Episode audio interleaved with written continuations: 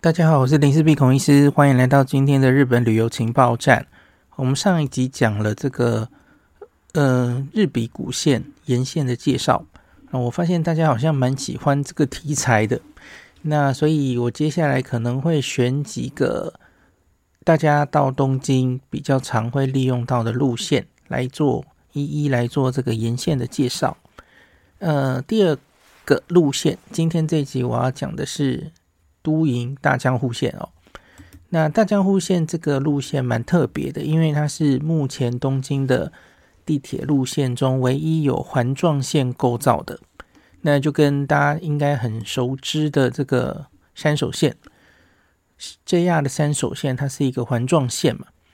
那在十三条东京的地铁路线里面，只有大江户线有环环状的构造哦。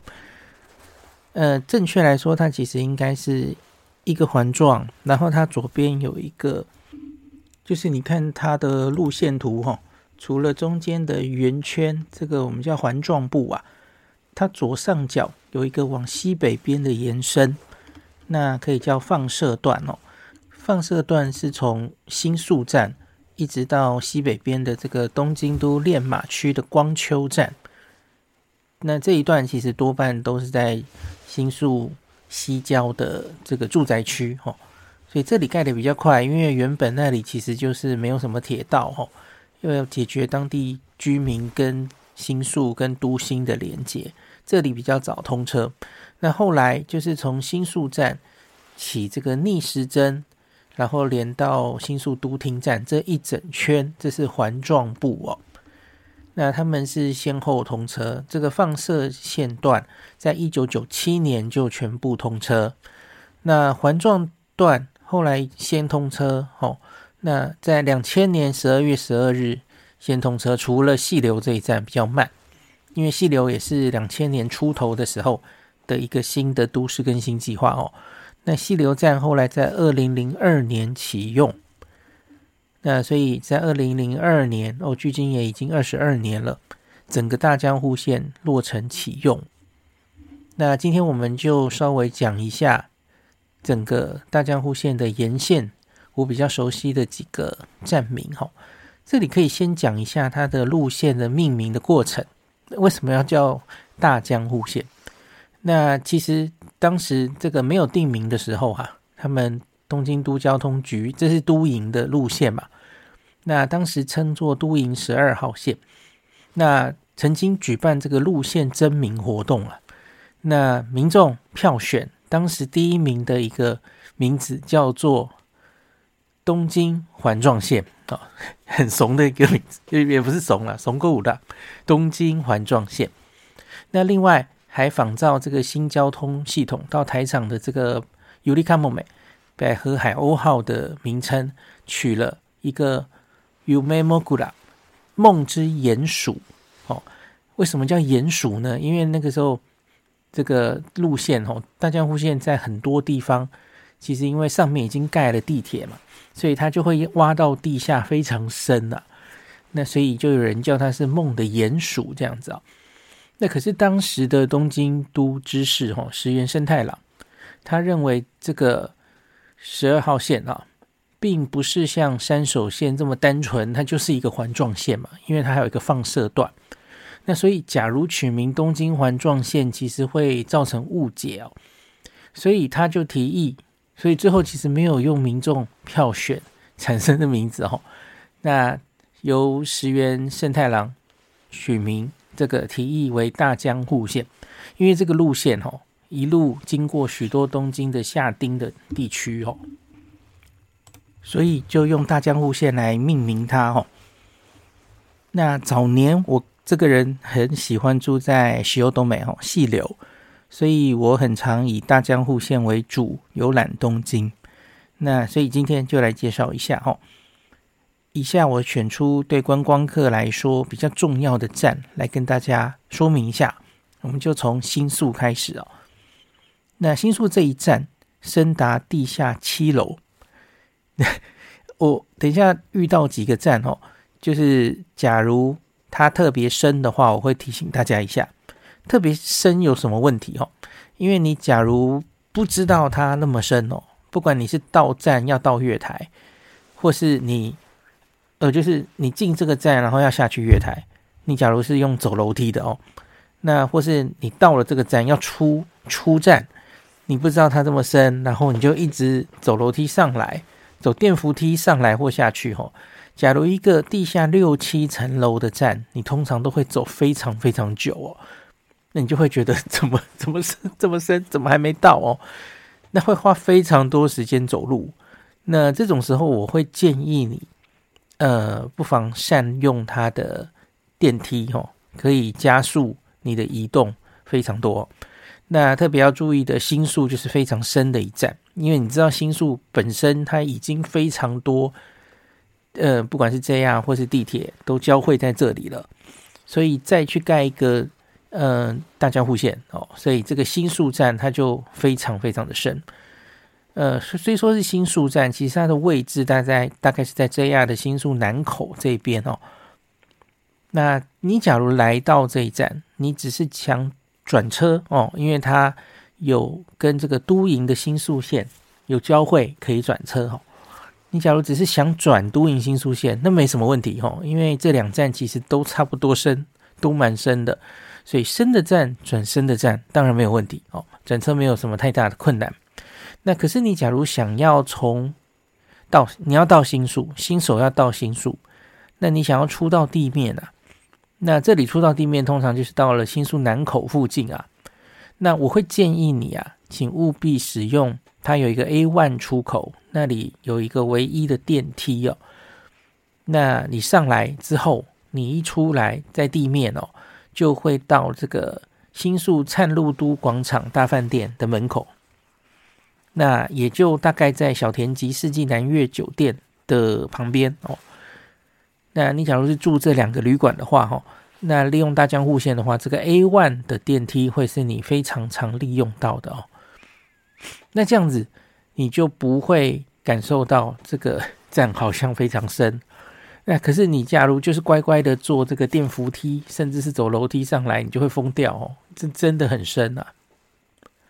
好，那接下来我们到都厅前哦，一站就到了都厅前，东京都厅。那这里最重要的当然就是对观光客来说哈，东京都厅有一个免费的展望台，大家都可以上去哦。那可是请注意呀，这个东京都厅的展望台，因为整个东京都厅，它在整个新宿的最西边嘛，哦，那所以我觉得它比较不好的地方，是因为大家知道新宿有很多摩天大楼，西新宿哈，那所以你往东京都心看过去哦，其实你就视野都会被前方的这些大楼挡住哦。那像是我上一次去，就是疫情之后再去哈，我发现它就。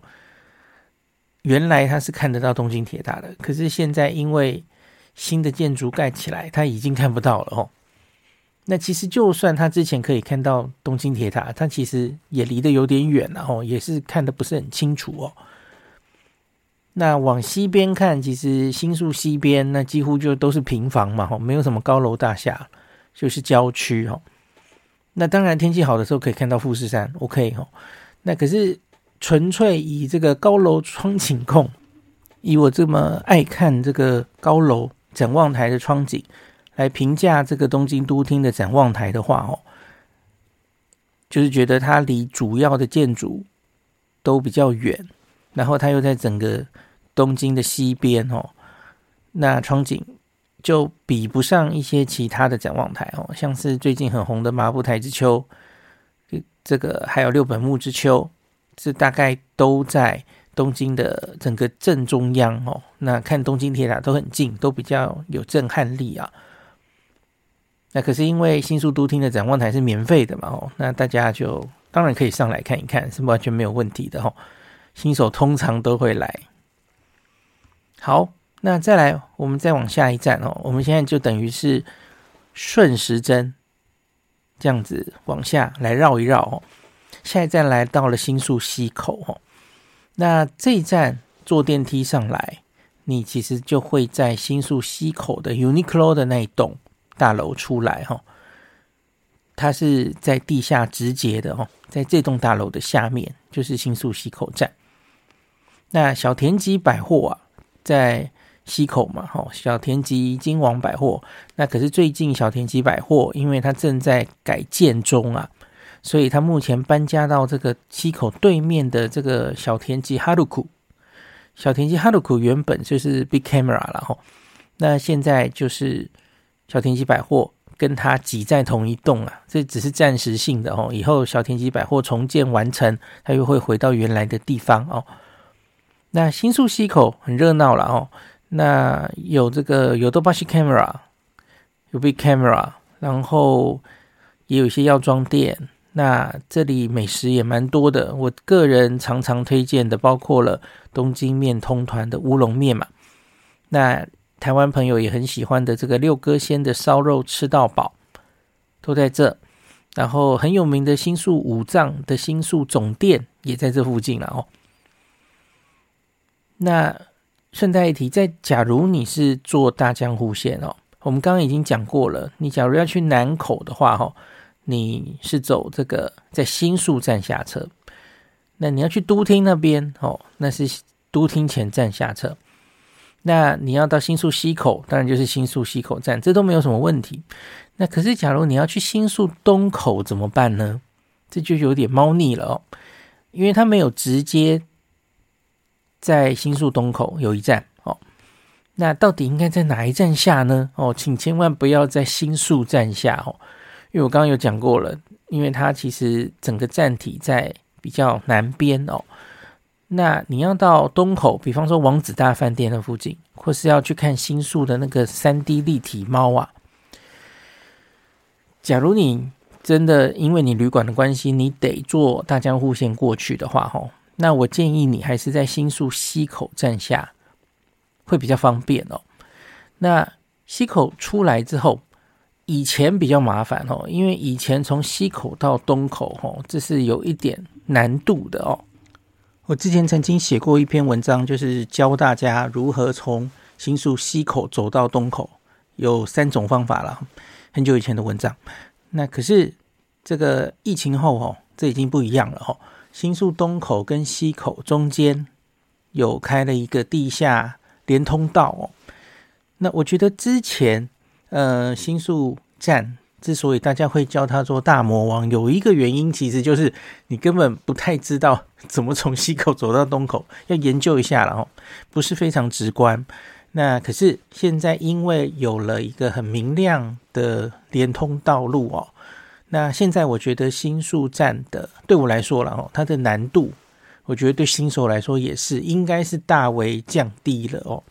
你可以把它想成，其实它现在的新宿站就有点像是池袋站哦。大家应该知道池袋站西口、东口，然后中间有一个中央联络通路嘛哦。那很简单，很直观哦。那现在就没有这么困难了哦。那所以，我回到我刚刚说的哈，你假如要去新宿东口，那你在大江户线应该要从新宿西口站下来，然后就从这个连通道路走到东口去，哦，就这么简单。好，那假如你要去新宿的更东边的话，哈，呃，包括两个地方，一个是我们的继续往下讲一站哦。东新宿站，再下一站就是东新宿站啊。那东新宿站这里哦，附近有一些旅馆会比新宿 JR 新宿站附近哈，或是西新宿这边的旅馆便宜一些哈。这里集中了一些蛮便宜的商务旅馆哈。那这里也有偏住宅区哦，所以其实它生活技能不错哈。那它可以步行到这个大久保的韩国街哦，就是直安通上面哦。那新宿直安通上有一间 Don Quijote 金安殿堂哦。那因为它都在一楼，那个平面蛮大的哦。我个人一直觉得这一间蛮好逛的哦，不像其他很多间金安殿堂，它可能一个平面比较小，然后它一个店就好几层楼，这种反而。不好逛嘛，哦，你要上上下下的跑。那可是这个整个都在平面的新宿直安通的东西，我觉得蛮好逛的。而且通常金安殿堂不是它的路面狭小哦，然后很拥挤。可是这一间金安殿堂，我觉得它的那个走道比较宽哦，所以是我觉得逛起来还蛮舒服的一间分店啊，给大家参考哦。那这间东新宿这个位置哦，大家都知道新宿本身，你可能对于歌舞伎町这里面红灯区哦，会有一些担忧哦。那路上会不会人拉客啊，或是治安不是很好等等哦？那你在东新宿这边其实不用太担心了吼，因为它，呃，你假如都走在大马路上，你不要走进去的话吼，其实你不太会感受到这个是新宿歌舞伎町的部分哦。那它是在大马路，吼，没什么问题的。那住在这里还有一个好处吼，除了我们刚刚说大江户线有到，那它在这里是跟副都心线交汇啊。那副都心线。它就可以往北到池袋去，往南到新宿三丁目到涩谷，那它甚至可以一路直通运转到横滨，哦，到中华街，港区未来二十一。那我们下次会独立讲富都新线，再跟大家详细的讲。那我刚刚有提到去新宿的几个区域嘛，吼，那我们都交代了，东新宿也讲了。那还有一个重要的，就是新宿三丁目的那一个区域哦，就是小黎最爱的新宿伊势丹百货那附近，然后那里是药妆基站区嘛哦。那你假如在大江户线沿线，你要怎么去呢？假如如我刚刚所说的，从西新宿新宿西口站走过去，哦，我觉得有点远。那你要从新宿站上来哦，我我跟你讲过，这个一样有点远。你坐电梯上来的时候，你在南口走到那里好远哦。那所以我觉得比较好的方法就是，你到东新宿站之后转副都心线，然后从新宿三丁目站下，这样子可能比较比较那个顺一点哦。好的，这个我以上讲的这些东西，其实就是我以前以大江户线为主来移动的时候，我想到新宿的不同区域，我应该在哪一些站下？哦，这个这个其实蛮复杂的吼。好了，我们比较复杂的应该讲完了，我们继续往下，我们来离开新宿吧。吼，那再来我们讲饭田桥桥站。吼，饭田桥，饭田桥站这是一个大站哦，因为它有很多站交汇，包括了 JR 的中央线。东京 Metro 地铁的东西线、南北线有乐町线哦，还有这个大江户线。那可是因为大江户线它的站体很深，这一站也很深哦。那它离其他的站有点远，所以除非必要啊，我会不建议各位在这个地方转车哦。那值得一提的是，这里呀、啊，饭田桥这里其实是这个神乐坂的入口哦。神乐坂是一个坡道嘛，吼，饭田桥就是一出站，然后往坡道上走，就到了神乐坂哦。那所以神乐坂是一个很好逛的一个很有趣的地方，吼。那你也可以到这个神田川畔，吼，神乐坂站一出来，很快就到了，吼。有一一间这个叫运河咖啡，吼。那许多日剧曾经在这里取景哦，最有名的大概就莫过于。二宫和也主演的《拜启父亲大人》哦，那看过朋友应该都知道哦，《拜启父亲大人》其实就是整个以神乐坂为这个呃据点拍的一部片哦，所以因为二宫拍了这一部，所以其实整个神乐坂就变成了蓝粉们的圣地啊。那这个在神田川畔的这个 Canon Cafe，其实很多人都会来朝圣。那日剧中啊，只要一个餐厅，然后背景是河哦，常常都来这里取景啊。像是石原聪美主演的《教月女孩》也有来这边取景过哈。好，接下来我们往春日站。那春日站这里其实就是在 Tokyo Dome 哈，东京巨蛋城。那它一出来，呃，它因为它是在东京巨蛋城，也有好几个车站然后。那它是在比较北边，那就是在这个文京区的区公所哈，文京区公所。那它本身有一个免费的展望台，吼，这是不用收钱的。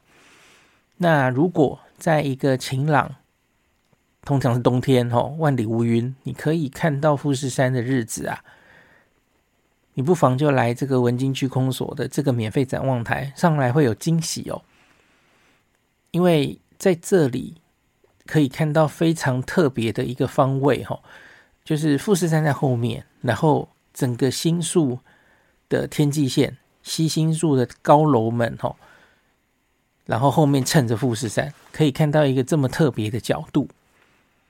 在东京巨蛋的旅馆，其实也可以看到类似的角度了吼。假如你是在高层楼的话，好，那我们继续往下，本乡三丁目哦，那这里就是东京大学的本乡这个分。呃，这个应该叫做本乡校区哦。那东京大学非常有名的赤门或是安田讲堂哦，大概都可以在这里看到哦。那更有名的一个就是在银杏的时候，东大这个本乡校区本身其实就是一个很有名的银杏名所。那常常很多人都在秋天的时候会来逛东大的校园哦。那我上次秋天也有来，然后在这个安田讲堂下面去看他们的学生食堂哦，我觉得还蛮有趣的。好，那接下来我们继续往下到下一站上野玉图町哈。那上野玉图町这一站，它其实就是在阿美横丁的这个南端的入口哦。那离二木的果汁、那基安殿堂的上野玉图町店其实都很近了哦。那在这附近呢，呃，美食大家常常推荐的哈，像是很便宜、CP 值很高的这个山家猪排啊，然后拉面鸭土葱哦，都在这个附近啊。那这里当然离多清屋也蛮近了哦，可是大家知道多清屋它是在玉图町这边的比较东边了哦，就已经到日比谷线的中玉图町那一站哦，比较偏东边。那可是当然你在大江户线的玉玉图町上野玉图町站下，那你就可以走过去哦。那它的在地下其实都是有地下道连通的哦。好，接下来我们往下到藏前站哈，古拉玛。藏前站这一站最有名的就是哦，它有一个转车的陷阱，我们常常都在提醒大家，可是很多新手都会因为看这个不准确的。呃，地铁图通常都会中伏啊，就是藏前站有浅草站、浅草线跟大江户线哦。那浅草线的藏前站，还有大江户线的藏前站是两个站，这是需要地上转乘的，要出站再入站。什么叫做地上转乘？就是你要在路上。通通常两条线的转乘可能就是在地下道嘛，吼，那直接就可以转过去嘛，走一小段路哦。那顶多有时候虽然是地下道，然后你可能要走橘色的检票口，吼，因为它它不是在站内，你要出站再入站，那这种也常见哦。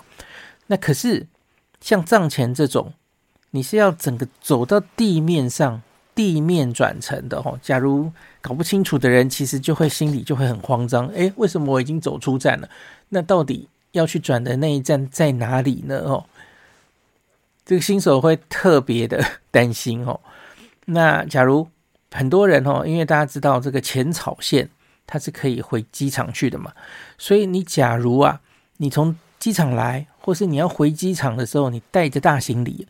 然后你就看着地图，你觉得你可以在站站前站转车的时候，哈，这时候你就会特别想死，因为你就提着很大的行李，然后很狐疑的就，哎，我已经出站了，我我到地面了，可是那到底转车的站在哪里？哈，那个转车大概要走个八分钟左右，你提行李当然可能要走得更更慢哦。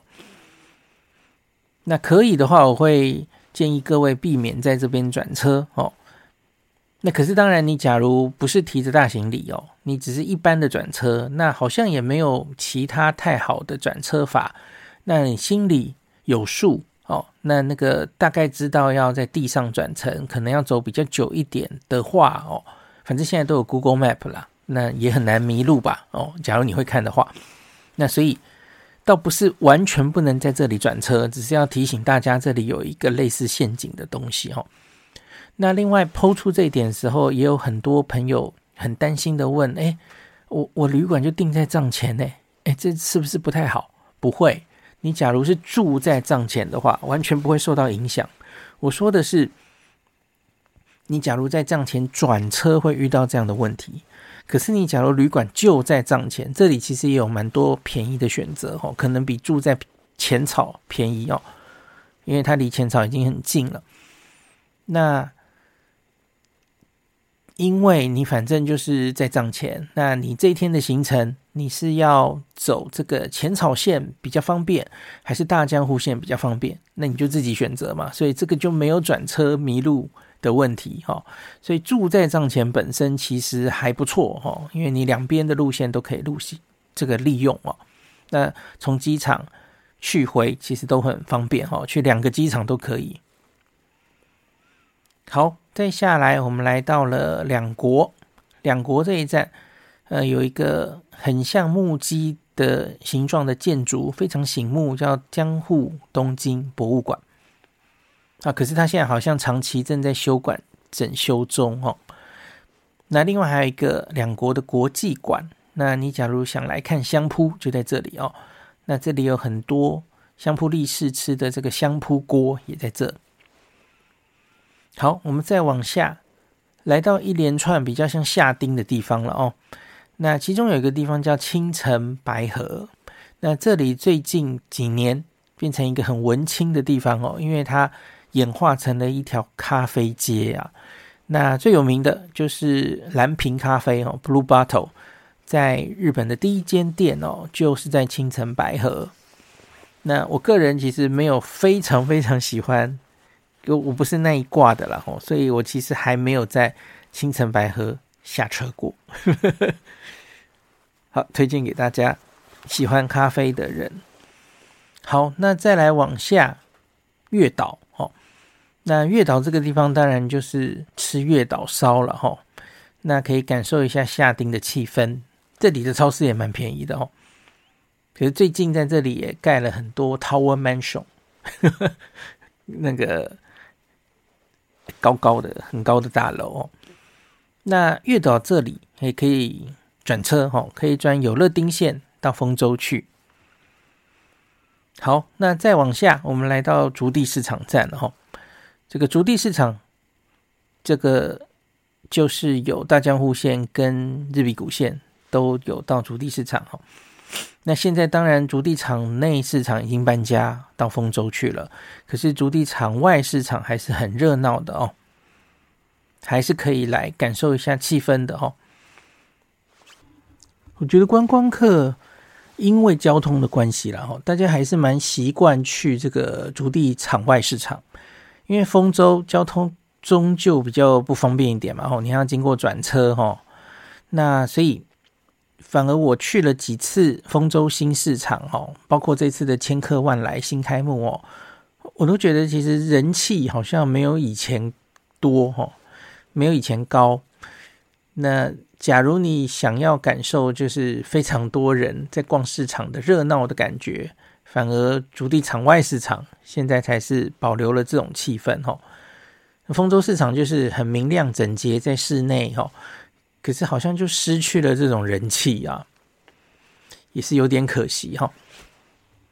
好，那接下来我们继续往下到这个细流啦，我最喜欢的细流。可惜我觉得它有点没落了哦。我我应该有跟大家讲过吧，特别是在这个疫情之后啊，因为细流这边原本就是有很多办公大楼嘛，吼，就包括了像是日本最大的这个广告公司电通的。总部哦，就在卡雷达细流、海龟细流这栋大楼，然后还有什么资生堂啦，吼，然后电视台啊都在这里哦。那可是呢，在疫情后，因为很多就是远端办公嘛，吼，在办公室里其实不需要这么多人了，吼，所以呢，这里其实在疫情后就变得有一点没落了，吼。那像是我上次有跟大家提这个卡雷达细流，整个那个商场变得非常冷清，有好多那个商店其实就都没有续约了哦，这个有点不胜唏嘘呀。哦，好，那我以前常常跟大家分享文章嘛，就是这个卡雷达溪流高空其实有一个小小的免费展望台，可是它当然就是只有一面了哈。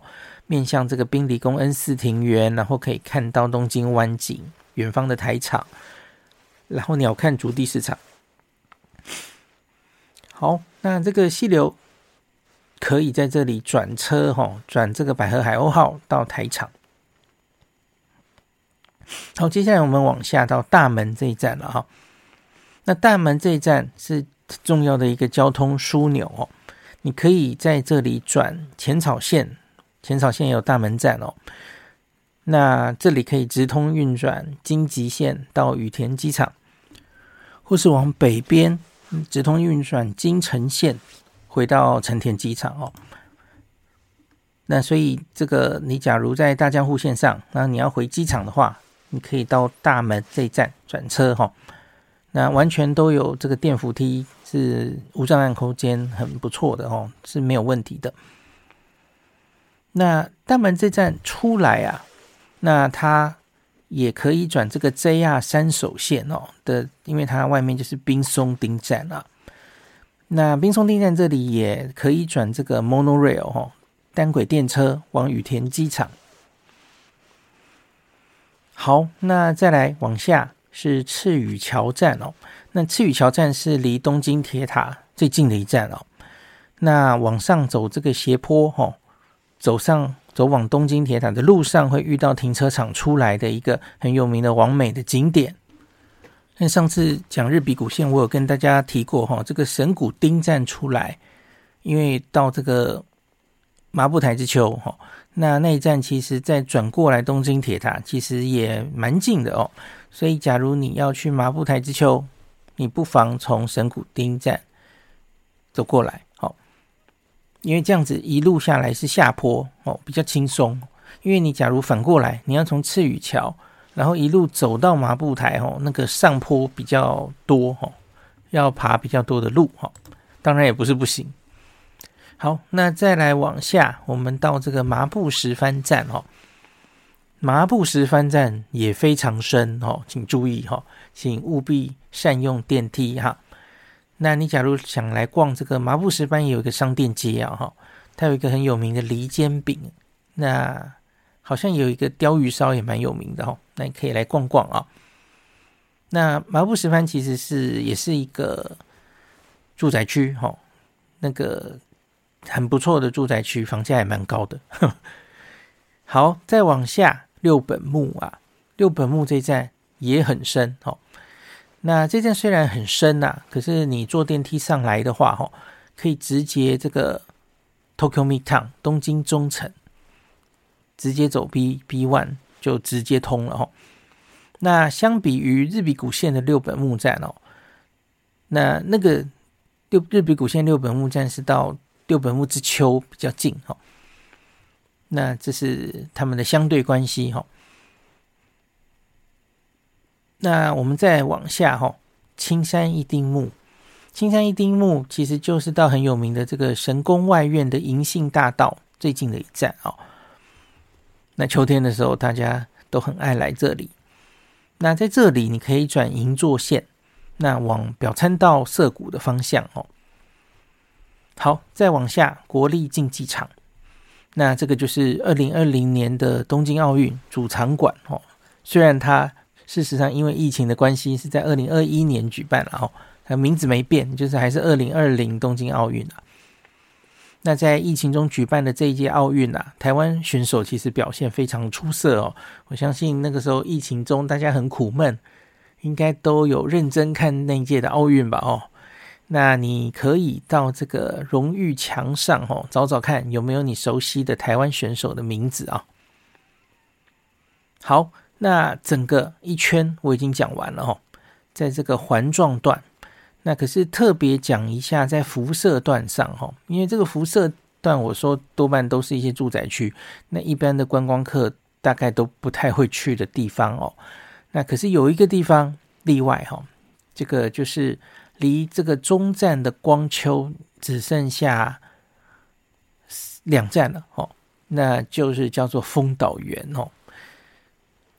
丰岛园它已经结束营业了哦，可是它原本的这个旧址哈，重建变成了这个东京哈利波特影城，所以这个在二零二三年的暑假开幕哦，那。当然，就是现在去东京，特别是哈利波特迷是最重要的一个很重要的人气景点嘛，吼。那大江户线有到丰岛园这一站，那可以这样来，吼。那可是还有另外一个站，哈。那西武铁道，吼，它也是有丰岛园这一站，而且其实它出来，哦，离这个呃哈利波特影城比较近啊。那所以我，我我觉得要看你自己是住在哪里，那你怎么样转车过来比较方便哦？那可以的话了哈，我会建议你至少你的去程或回程哈，你至少要搭西武铁道一趟哦。那为什么呢？因为这个不管是电车本身哦，那在西武的新西武的池袋站，对不起，西武池袋站，还有西武的丰岛园车站，其实都有。这个很英国风的哦，哈利波特风的装饰哦，那这个是西武铁道才有的看啊。对我觉得你你至少要做一趟西武哈，那不要都坐大江户线啊。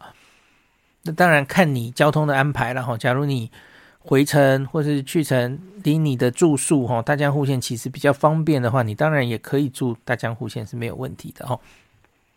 好，以上就是今天全部的大江户线的沿线介绍，希望可以帮助到大家。